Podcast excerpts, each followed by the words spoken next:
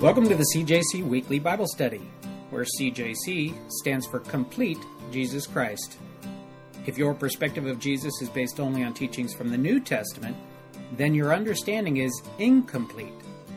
Regarding what we often call the Old Testament, Jesus himself said, These are the very scriptures that testify about me. So won't you join us today in our study where we esteem the newer and the older testaments alike? I'm your host, Jeff Smith, and currently we're working our way verse by verse through the first book of the Bible, Genesis.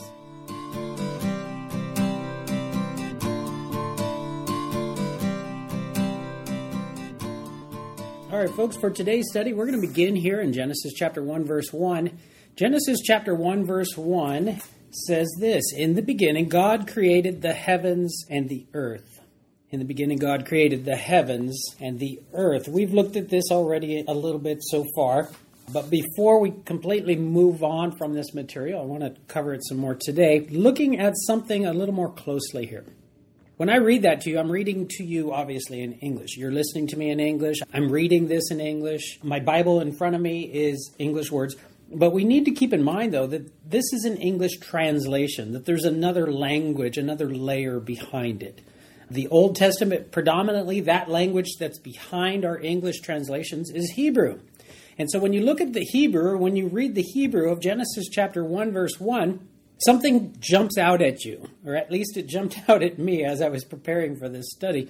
And that is in this area. That there's actually something that's behind the English that's untranslated. And people debate whether or not it's something significant. I want to look at that today. When you look at it in English, it says, In the beginning, God created the heavens and the earth. When you read it in Hebrew, it says, Bereshit bara Elohim et Hamayim Vayet Haaretz.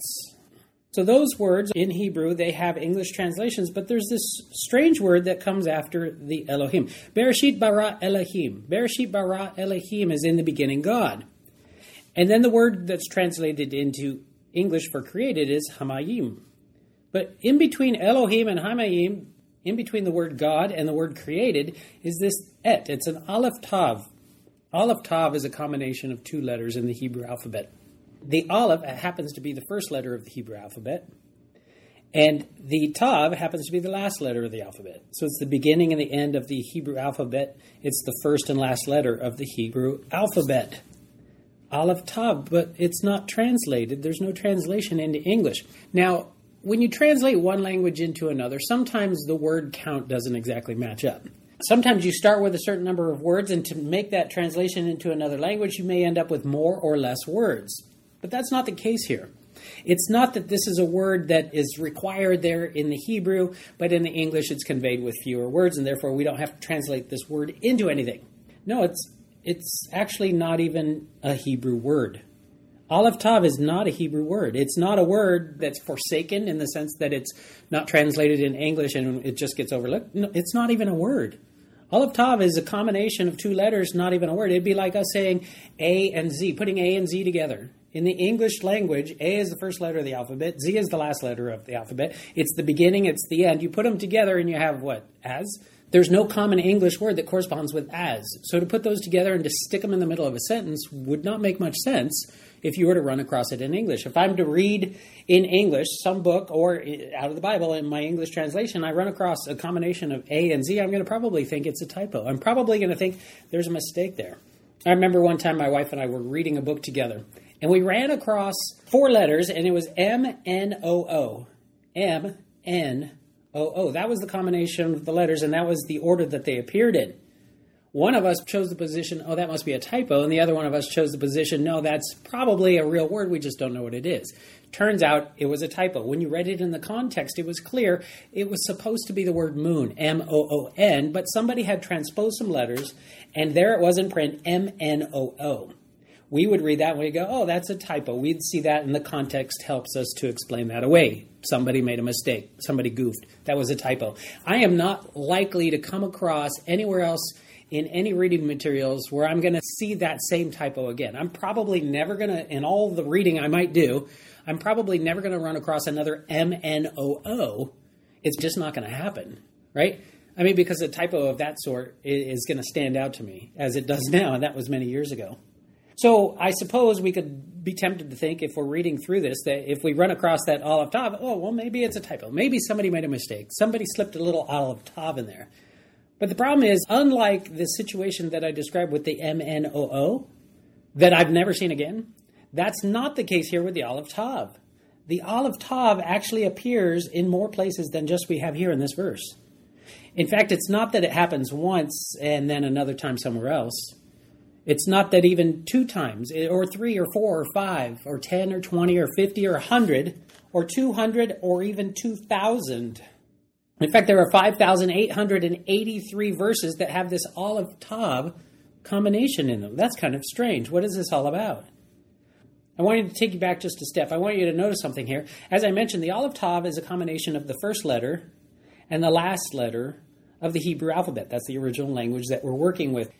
It's the language behind the English that we're reading, okay? It's the first and the last, it's the beginning and the end. The first and the last and the beginning and the end, that's kind of strange. That language sounds kind of familiar. If you agree with me and you say, that rings familiar to me, where have I heard that before? Turn to the very end of your Bible. The very end of your Bible, book of Revelation. In fact, not just the last book of the Bible, turn to the last chapter of the last book of the Bible. The last chapter of the last book of the Bible, chapter 22, Revelation chapter 22, verse 13. If you hear me, I'm talking fast. I'm getting excited, but I know we've got a lot of material in this study today. We're going to be flipping to a lot of different places in our Bible. We're going to be moving fast. So here we go, Revelation chapter 22, verse 13, very famous verse. It says this I am the Alpha and the Omega, the beginning and the end, the first and the last. Did you catch that? I am the Alpha and the Omega, the beginning and the end, the first and the last. The beginning and the end, and the first and the last. That kind of sounds like what we were talking about, the Aleph and Tav. How coincidental is that? The Aleph and the Tav are made up of the beginning of the alphabet in Hebrew and the end of the alphabet in Hebrew. They're made up of the first and the last letters of the Hebrew alphabet. But what about the Alpha and the Omega? What is that? The Alpha and the Omega. Well, let's talk about the language of the New Testament. The language behind the English in the New Testament, the New Covenant, is actually predominantly Greek and Aramaic thrown in there as well. Alpha and Omega are actually the first and the last letters of the Greek alphabet. The Greek alphabet starts with the letter alpha and works its way to the last letter of the Greek alphabet. That's omega. So when the person speaking, Revelation chapter 22, verse 13, says, I am the alpha and the omega, in the language that's behind our English, going back to the Greek, when we see alpha and omega, it's the first and last letter of the Greek. It's the first and last letter of the Greek language. So who's speaking here? Well, some of you know the answer already, but in case you're not sure who it is that's speaking here, Verse 16 fills it in for us Jesus. That's the speaker. The speaker in verse 13 identifies himself in verse 16 as Jesus. So here we have Jesus saying of himself, I am the Alpha and the Omega, the beginning and the end, the first and the last. Alpha and Omega, like I said, are the first and last letters of the Greek alphabet. However, did Jesus speak Greek? We're not really sure on that. Most of the manuscripts that we have surviving to this day are in Greek, but there's strong evidence that he spoke Aramaic. Whether or not he spoke Greek, we're not sure, but he definitely spoke Aramaic. What would it sound like if Jesus was speaking in Aramaic? Well, Aramaic is a language that's very similar to Hebrew. It would have been the Aleph and the Tav. If John is writing down the words of Jesus, and if Jesus was speaking the language he most often spoke, and that was Aramaic, he wouldn't be saying, I'm the Alpha and the Omega. He'd be saying, I am the Aleph and the Tav. And John, being faithful to write that down, would have written it down. I'm the Aleph and the Tav. It gets translated into the predominant language of the New Testament world, which is Greek, which ends up getting translated into the English that we're reading here today. So is it possible that Jesus is identifying himself as the Aleph Tav? I am the Aleph and the Tav. I am the Alpha and the Omega. I am the Aleph and the Tav, the beginning and the end, the first and the last. So we have Jesus speaking in Revelation chapter 22, verse 13. He says, I am the Alpha and the Omega, the beginning and the end, the first and the last. But this is not the only place that this appears in the book of Revelation. In fact, we're at the last chapter of the book of Revelation. Let's work backward. Revelation, going back one chapter, chapter 21, verse 6 says this Revelation 21, 6.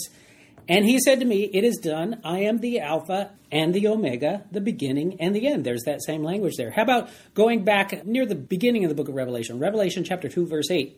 These things says the first and the last. There we see again some of the same language that we saw there in Revelation 22:13. How about Revelation 1:17? I am the first and the last. How about Revelation 1:11? I am the Alpha and the Omega, the first and the last. And then finally, how about Revelation 1 8? Now we're all the way at the beginning of the book of Revelation.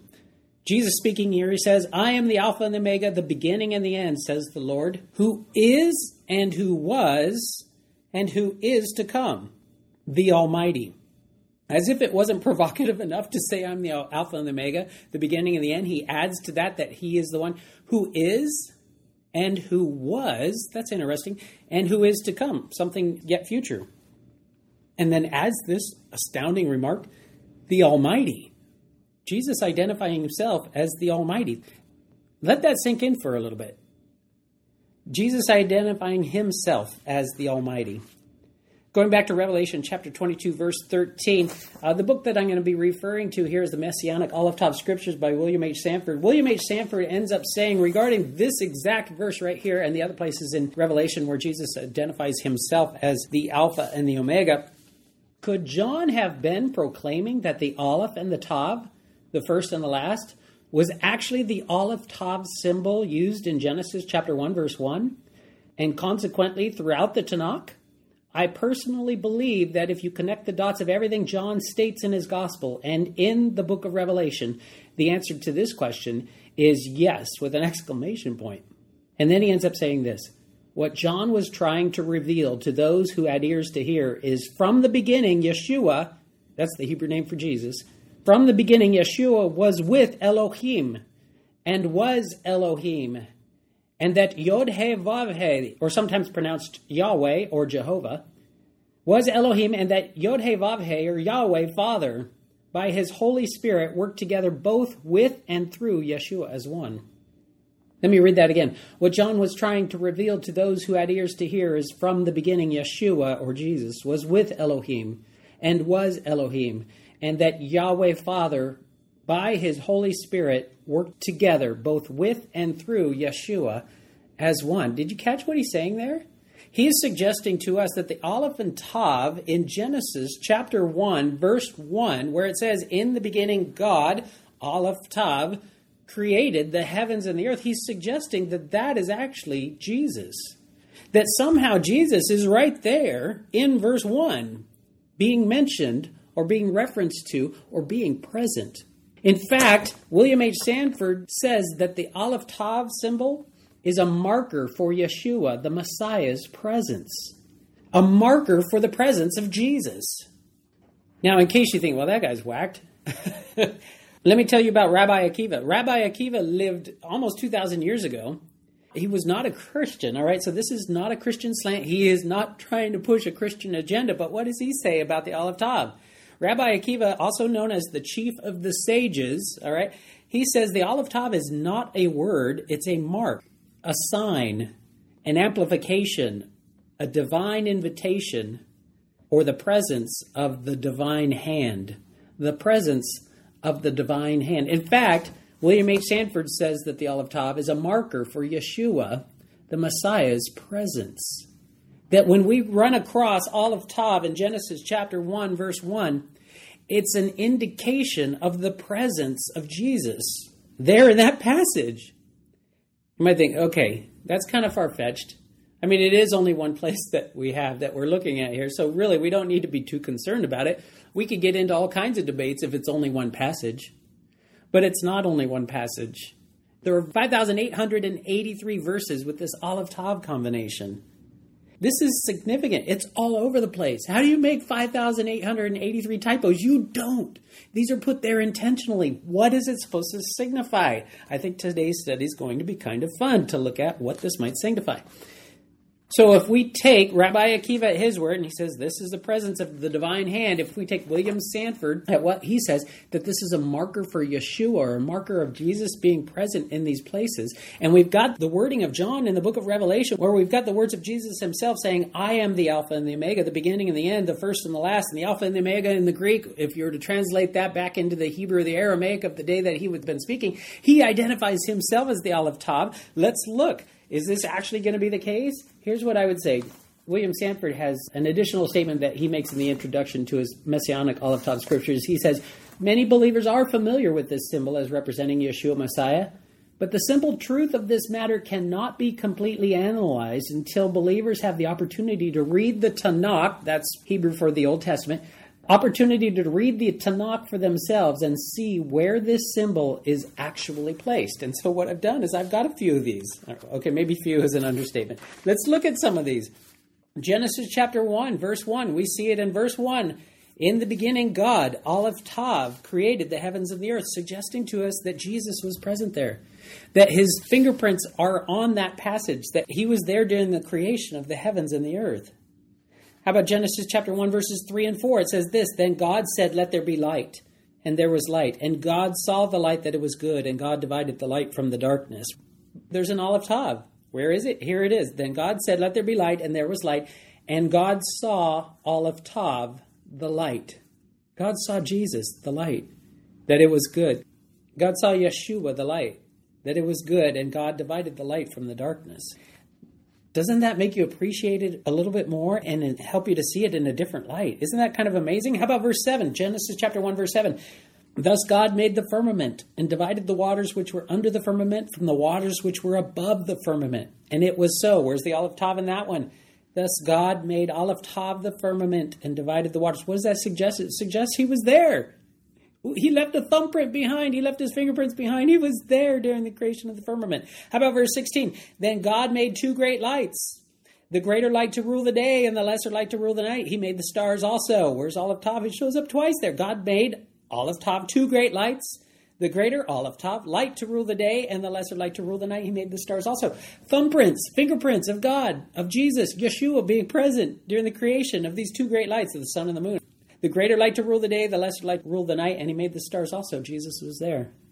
How about Genesis chapter 1, verse 21? We're not even out of Genesis chapter 1 yet. Genesis chapter 1, verse 21. So God created great sea creatures and every living thing that moves. He was there as well. Where does it say that? So God created Aleph Tav, great sea creatures. God was there. Jesus was there. Yeshua was there. His fingerprints are there, showing that he was present during the creation of the great sea creatures and every living thing that moves, with which the waters abounded according to their kind, and every winged bird according to its kind. And God saw that it was good. He was there. How about chapter 2, verse 7? Chapter 2, verse 7 is the creation of man. It says, And the Lord God formed man of the dust of the ground and breathed into his nostrils the breath of life, and man became a living being. Where does the Aleph Tav appear in there? And the Lord God formed Aleph Tav, man of the. Right, He was right there during the creation of man, right in the middle of it. Aleph Tav is there, Yeshua is there, Jesus is there. How about Genesis chapter 3, verse 8? And they heard the voice of the Lord God walking in the garden in the cool of the day. This is Adam and Eve before the fall walking in the garden in the cool of the day with God. Jesus is there among them, and they heard Aleph Tav. They heard Yeshua, the voice of the Lord God. Yeshua as the voice of the Lord God, or Jesus as the voice of the Lord God. Isn't that a different perspective on that verse? They heard Jesus. They heard Yeshua, the voice of the Lord God, walking in the garden in the cool of the day. Jesus has the voice of God. Think about reading the Gospels now with that passage and what that would carry into it then. Jesus as the voice of God. If you've already come to understand Jesus as your Messiah, as your as your Savior, that's not hard to grasp. If you haven't, then consider it anew this way. He is the very voice of God. When Jesus speaks, you're hearing the voice of God. Next chapter, Genesis chapter 4, verse 1. Now Adam knew Eve, his wife, and she conceived and bore Cain and said, I have acquired a man from Aleph Tav, the Lord. I have acquired a man. This is the first birth. And he's right there. He's present at the first birth. Genesis 15, 7. Then he said to him, I am the Lord who brought you out of Ur of the Chaldees. This is God speaking to Abraham. And this is beyond the call of Abraham, but this is now God appearing to Abraham and making the promise, the covenantal promise with him. Then he said to him, I am the Lord who brought you out of Ur of the Chaldees to give you this land to inherit it. But we find there's an Aleph Tav in an interesting place. I am the Lord who brought you out of Ur of the Chaldees to give you Aleph Tav this land to inherit, as if God gave us Jesus, as if God gave Abraham Yeshua as a seal or as part of the promise of giving the land, that promise, that covenant that he made with Abraham in Genesis 15 7.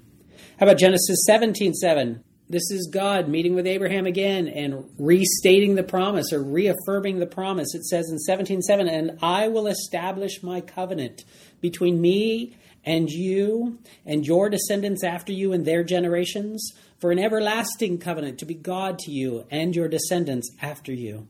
And we find an Aleph Tav in this place, and I will establish Aleph Tav, my covenant, as if God's covenant is Yeshua, is Jesus. And I will establish Aleph Tav, my covenant, between me and you. As if not only is Jesus present as a witness, not only is, are his fingerprints there during this reaffirming of the covenant between God and Abraham, but maybe even suggesting that the covenant is Jesus, that the covenant is Yeshua. I will establish Aleph Tav, my covenant between me and you.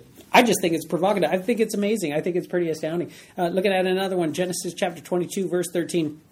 Then Abraham lifted his eyes and looked, and there behind him was a ram caught in a thicket by its horns. Do you remember this story? This is where God called Abraham to sacrifice his son Isaac.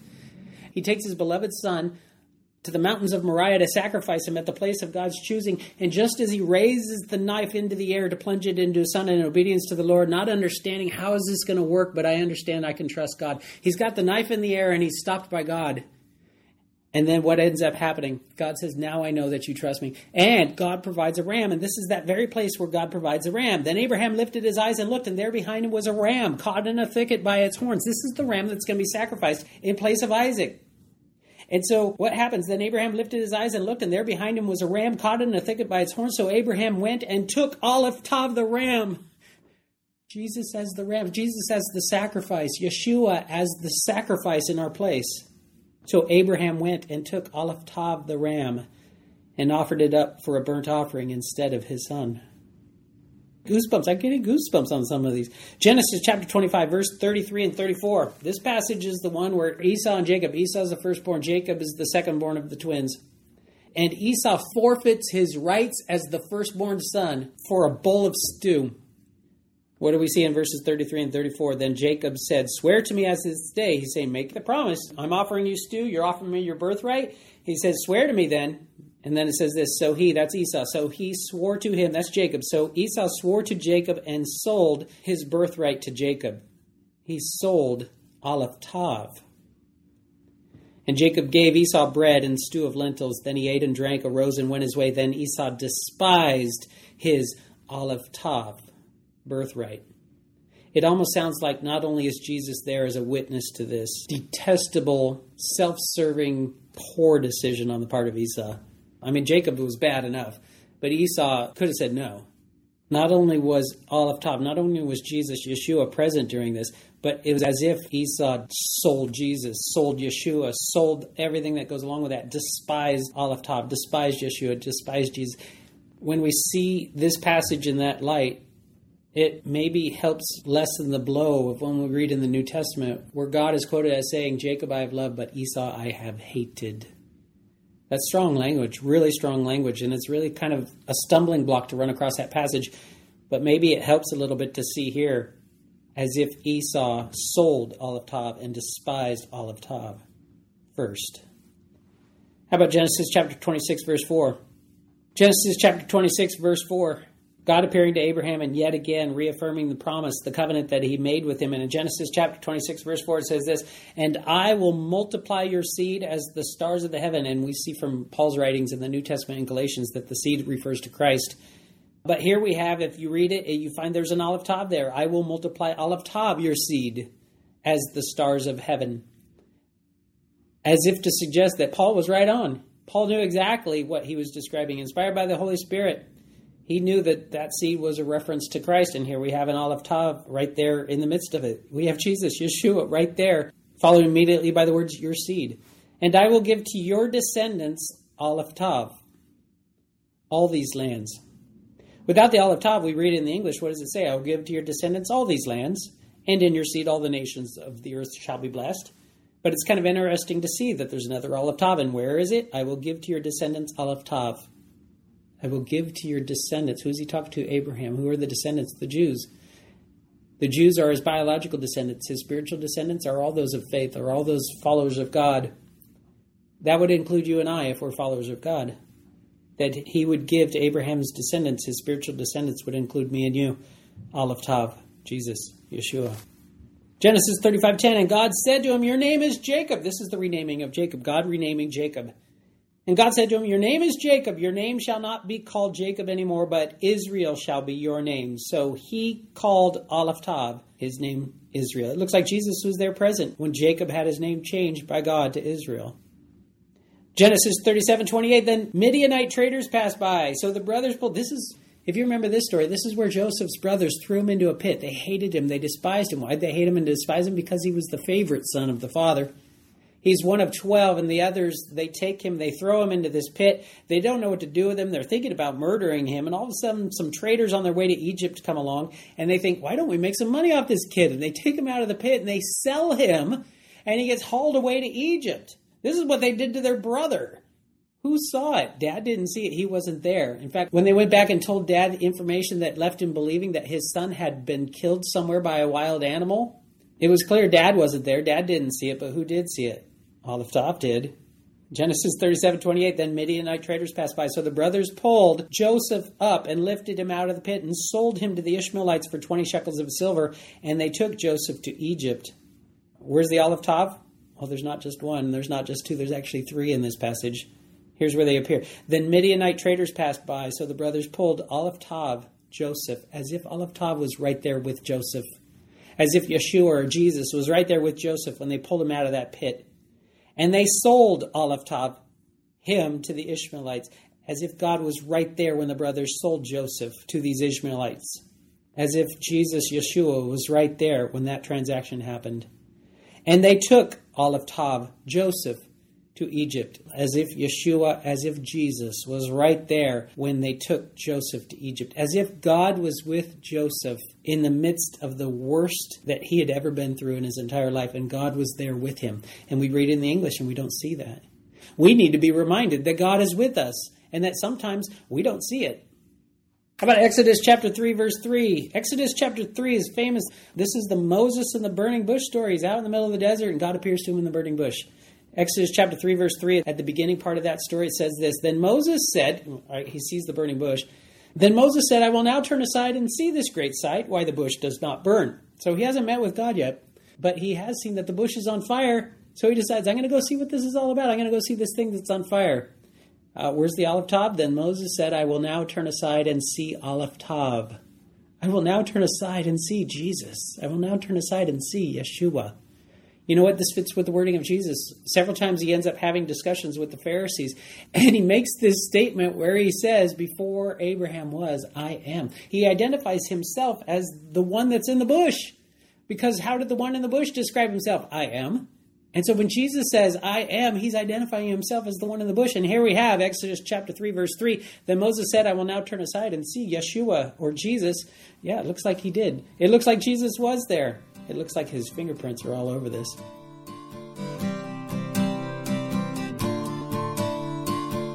Well, it looks like that's all we're going to have time for today. Please join us in our next episode for the rest of this two part study. And until then, may the Lord bless you and keep you. May the Lord make his face to shine upon you and be gracious to you. The Lord lift up his countenance upon you and give you peace.